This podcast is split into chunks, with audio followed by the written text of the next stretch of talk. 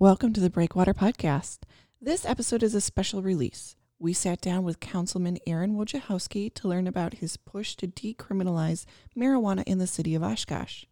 If you haven't already listened to episode 17, where Winnebago County District Attorney Christian Gossett talked about diversion, drug courts, and decriminalization, you may want to pause and go listen to that before or after you listen to this episode. In episode 17, DA Gossett breaks down how marijuana is handled in the city of Oshkosh and Winnebago County right now. And understanding how it is currently handled will help us understand the level of impact a policy like the one Councilman Wojciechowski is proposing will have. Check the show notes for links to the Oshkosh City Council webpage and contact form. Please share your thoughts on this policy with the council. As always, you can share feedback with us at info at breakwaterwi.org or by leaving us a comment on social media at Breakwater Coalition. Councilman Wojciechowski is up next.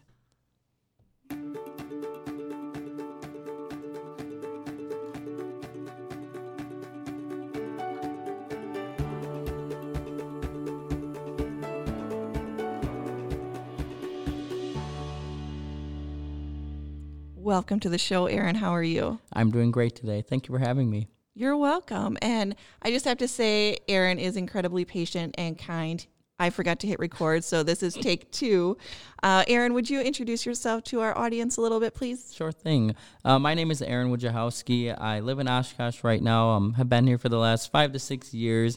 Um, when I originally moved here to go to UW Oshkosh for school, um, you know, I got really involved in the community, fell in love with the people here, and just a lot of the things that happened here.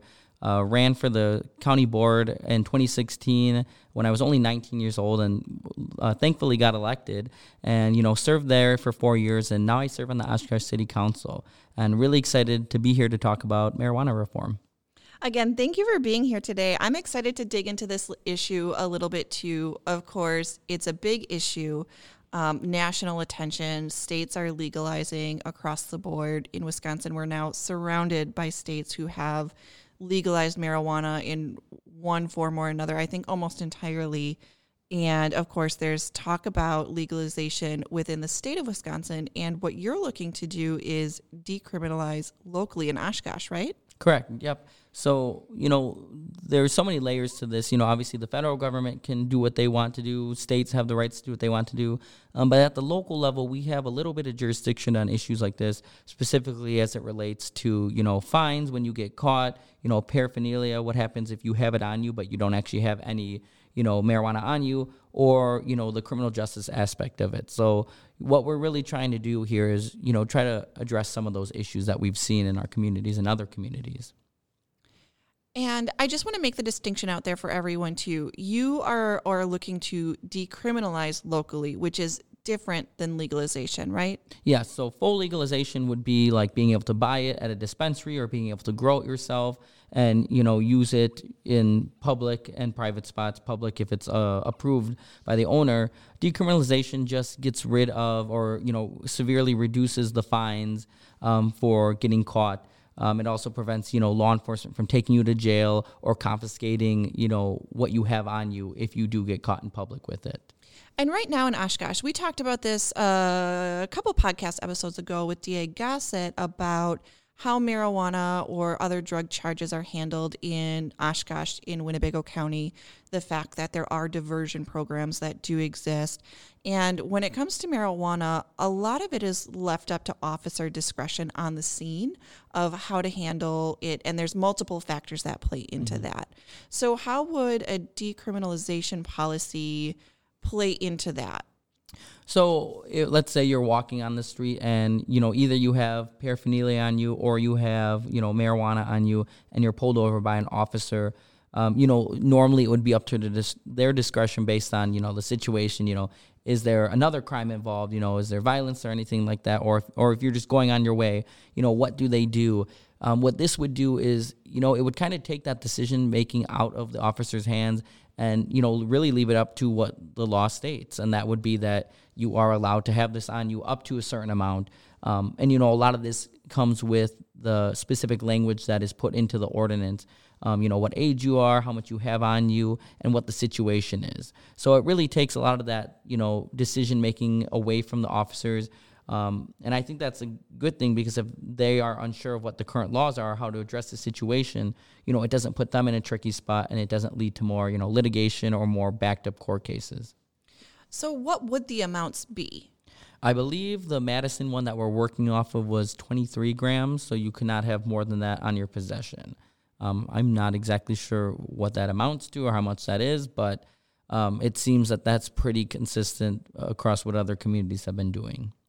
And why was this specifically of interest to you? Like, what made you gravitate towards this and say, let's de- let's try to decriminalize marijuana in the city of Oshkosh? Yeah, well, you know, I think as you've seen across the nation, this is becoming an issue in people's minds. It's becoming more culturally appropriate to talk about. Society is kind of moving on the issue, and you know, at the very least, whether you agree with you know full legalization or you know if you're against the drug or not, I, I think we can have a conversation about you know how it affects people's lives for just simply having it on them or using it for you know whatever needs they need to do. You know we shouldn't be giving people um, exorbitant fines for having it on them. You know even if they're not using it, just simply possessing it. Um, we should not be sending people to jail for simple possession and use of it. Um, backing up our criminal justice system and you know contributing to that cycle that we, we've seen. Um, so the criminal justice aspect has been a huge part of why I wanted to do that. Um, but I think it also moves the conversation forward and will hopefully, you know, urge people at the state level to take some action on this because we've definitely seen a lack of action at the state level on this. Um, so I'm hoping that we can, you know, start these and spur these conversations um, on an educational level, but also, you know, like that criminal justice aspect, the economic aspect, all those things kind of mold into one big conversation. And to be clear, this is talking about simple possession of personal use amounts. It's not talking about, you know, trunk loads no. of marijuana with that you're going to go then and resell or package and sell um, to other people. It's personal use. Yep. So you, you still would not be able to grow or sell to people. You know that that's going to be something that has to be done at the state level. Um, but yeah, this is just for you know simple uh, possession. You know, just for an individual person. So like a, under twenty three grams. Where are you at with this policy or this draft right now? Sure. So recently it was brought up at the Diversity, Equity, and Inclusion Committee, which I was just recently uh, appointed to. We had our first meeting last month, and I asked to have the question on the agenda just for discussion. And really, that's simply because I want to make sure that we're doing this in the correct way. You know, I don't want to subvert anyone. I want to make sure that we're getting the appropriate input um, from all stakeholders, getting enough input from community to make sure that when we're actually writing this ordinance, that the correct language is in there so it can pass. You know, that's ultimately the goal. And, you know, so we brought it to committee and they decided that this was not, you know, they should not be the ones to take the lead on this. They think this is council's responsibility. And I was fine with that. You know, there's not really a committee that we have um, that would directly take this on anyways. So the goal was to the goal is now to bring it to council um, for discussion and you know get input from people. It's going to be on the next council agenda as a discussion item to create a joint workshop. Um, where we can get all those different stakeholders, get the input, and then start crafting that actual resolution or ordinance. So, if somebody's listening to this and they feel like they really want to provide some input or they want to somehow be involved in the drafting of this policy, is there an opportunity to do that? Yeah, so you know, at any point you can contact any of us on the city council or the city staff, city manager, and send your input. Um, the Madison ordinance, I believe, is it should be public. I mean, it was passed by them, um, but it will be uh, provided at the next meeting uh, once we discuss this, so people can get an idea of what we're kind of working with and you know what could change, what's not going to change. This first meeting at council will just simply be to schedule a meeting for that joint workshop. But the goal is to get people from the community to also come and watch this and you know express their opinions on what they want. Um, but we typically do two readings for council before we vote on an ordinance, so there'll be ample amounts of opportunities for people to speak on and you know maybe offer up suggestions. And when is that next meeting? So our next meeting is July 13th. That's a Tuesday, and it starts at six o'clock. So it's going to be towards the end of the agenda um, on discussion item, and like I said, that's just to simply uh, uh, schedule the the workshop. So we'll figure out when that actually work when that actual workshop will be.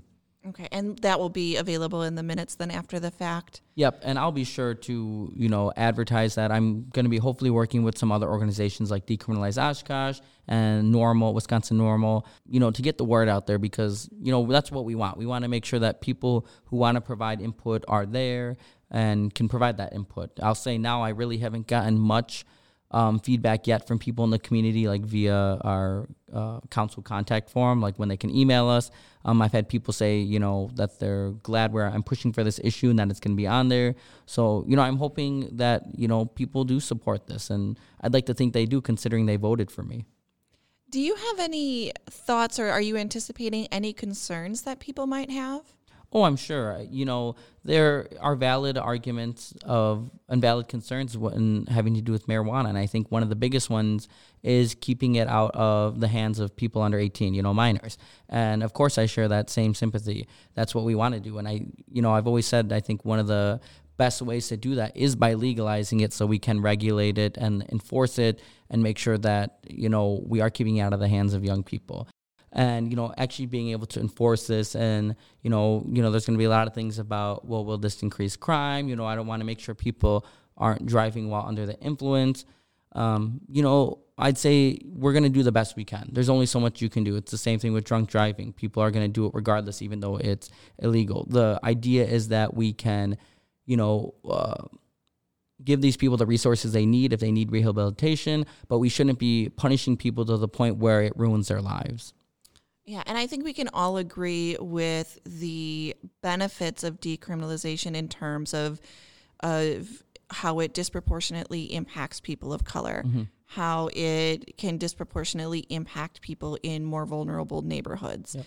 and how it's now very muddy, you know, when it's legal in some states and not another. And we're putting our Wisconsin residents at a disadvantage when we make them criminals for something that's perfectly legal, you know, 500 miles away.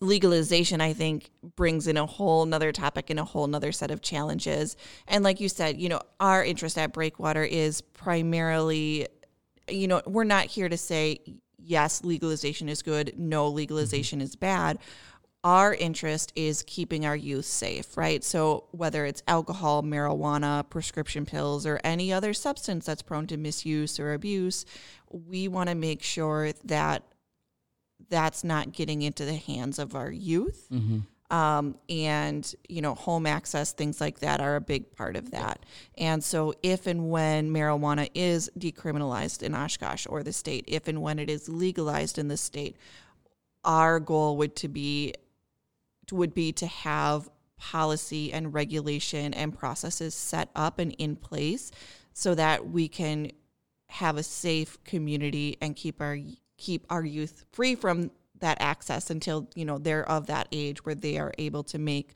a sound decision mm-hmm. for themselves yeah and i think that should be the goal for any you know policy like this or you know relating to this subject you know, we should lead through education and, you know, making sure that we're providing the resources and knowledge for people to make those decisions for themselves. Um, yeah, I think that's the better. I think education has always been a better tool, um, you know, towards um, disincentivizing people from making those decisions. Um, you know, if they're impactful in a negative way to themselves, as opposed to just you know throwing someone in jail or fining them. I don't think that really you know addresses the issue at the root. I think it just causes more problems for the person. Um, and could you know oftentimes lead to even more substance abuse. Um, so I think you know my hope is, and I think this is the proper right step. You know, before ever getting to full legalization, is you know addressing kind of like these little or these smaller facets of it, um, so we don't have to address it all at once. If it's um, when we, when we get to the conversation of full legalization. Yeah. Now, we recently had some community conversations with middle schoolers, high schoolers, and parents of middle schoolers and high schoolers specifically about cannabis. And we asked them three questions, very basic. What do you know about marijuana? How do you think it impacts your body? And what kind of conversations are you having in the home about marijuana or other drugs? Because we know that you know, open communication between parents and children it goes a long way in preventing mm-hmm. youth substance use and misuse. And one of the standout quotes from those conversations was that it's an in-between drug. It's not as minor as ibuprofen, but it's not as bad as heroin or co- or cocaine. I think were the two examples that were used, and that sentiment was very much mirrored throughout all the sessions and conversations we had, regardless of age group. It's kind of falling in that area of people aren't really sure what to think about it. In part because it's legalized in so many places in part because it's becoming more culturally acceptable or socially acceptable to talk about it or say you engage in it or something of that nature. And it's all over social media too. And then it kind of has been getting intertwined with CBD mm-hmm. and all the products. Delta 8 is now out there on the market. Is that a similar sentiment that you've been hearing as you're having conversations about this?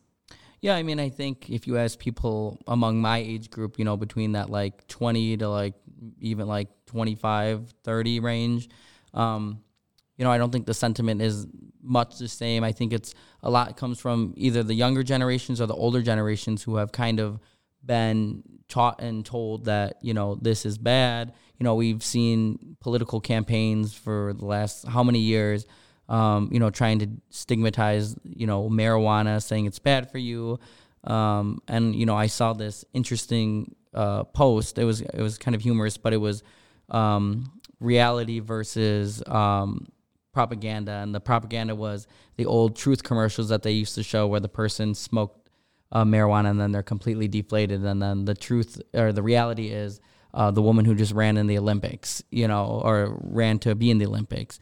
Um, you know, I think a lot of it has to do with education um, and explaining, you know, what it really is because, you know, older generations, you know, marijuana was a lot different then than it is now and in good and bad ways.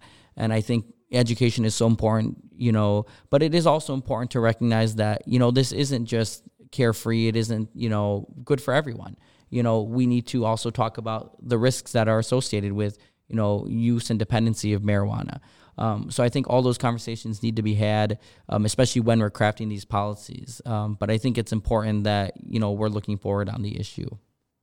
We've been working with the Oshkosh Herald to run the Navigating Cannabis mm-hmm. series. Have you read those articles yet? And do you feel like those are helping to educate the public or start conversations within the community about the good, the bad, the unknown about marijuana? Oh yes, most definitely. I think specifically you mentioned the Delta Eight, and that was something I had no idea was even around. Um, you know, I had friends who had mentioned it, and I, you know, heard that there was a dispensary, um, but I didn't know what it was. You know, what the effects of it were, or like the fact that it was unregulated and that, but it's still legal. Um, so I think it's extremely important as it's becoming more relevant and more prevalent in the area that we're talking about it. I think the worst thing we can do is ignore it or act like it's not here. You know, when we're completely surrounded, I think the nearest dispensary is probably a few hours away um, up north or in Illinois. You know, if we just avoid talking about it or you know if we try to come up with you know these lies or propaganda about it i think it just leads to you know more negative impacts in the future so i think the best we can do is educate people on you know what it is and you know what the effects of it are so as you're learning about delta 8 and how you know it's kind of in that gray area legally and it's pretty unregulated mm-hmm. as of yet do you think decriminalizing marijuana will have any impact on delta 8 in the area hmm, that's an interesting question I'm I would have to see what you know what the data is right now on Delta Eight because you know I feel like if you ask the average person, they won't know what it is or you know you know that it's even legal or that you can buy it. You know, like speaking for myself, like someone who's actively like working on cannabis reform, I never even knew about it. Um, I I don't know. I think it could, you know, but if it's already legal, I don't see it really having that big of an effect on it if you can't get in trouble for having it on you in the first place. Um, if anything, it might it could um, contribute to people who do Delta Eight moving to Delta Nine because they feel more comfortable or not as much at risk um, from the law enforcement. Do you think there's any lessons to be learned from how Delta Eight, how the Delta Eight industry is operating? Um, I don't know much about how they're operating, but I think that, you know, with any market like that, we need to, I would like to see that we're regulating it for at least the health aspects. You know, it's the same thing with vaping or cigarettes. Like, you know, we don't know the long term effects of it. Or for cigarettes, we do, but at least vaping, like, we still don't know the long term impact that it can have on someone. I think we just need to be careful with any new drug, whether you've used it a lot or not. Um, you know how we're marketing it and how we're putting it out there. Well, thanks again for joining us, Aaron. I really appreciate you sitting down to have this discussion with us, and I look forward to watching this progress in Oshkosh. Yes, thank you so much for having me. Um, always happy to educate people on this issue and talk more on it. So please, please, please, if this is something that you do care about or something you're completely against, um, please reach out to you know uh, myself and others on the council so we have a better idea of how people feel about this.